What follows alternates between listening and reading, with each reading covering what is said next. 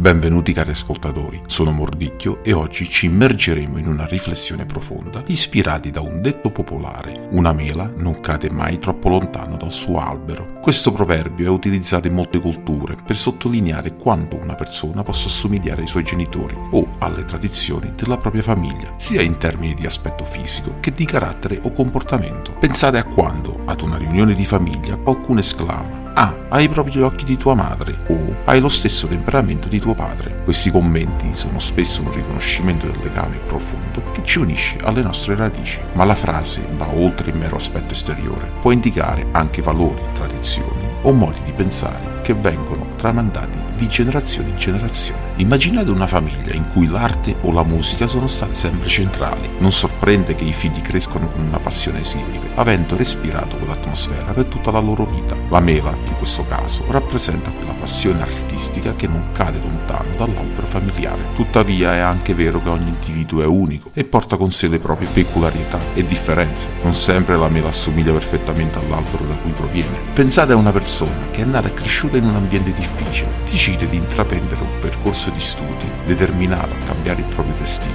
e quello della propria famiglia. Anche in questo caso la mela potrebbe sembrare diversa, ma le sue radici, l'amore, la determinazione, la resilienza dimostrano che non è caduta lontano dal suo albero. In conclusione, mentre è vero che portiamo con noi l'eredità delle nostre famiglie e delle nostre origini, ogni mela ha anche la libertà di scegliere la propria direzione, di creare il proprio percorso. La sfida e la bellezza della vita stanno nel riconoscere e onorare le nostre radici, pur essendo aperti ad infinite possibilità del futuro. Vi auguro di apprezzare il vostro albero, ma anche di godervi la libertà di essere la mela unica che siete. Alla prossima!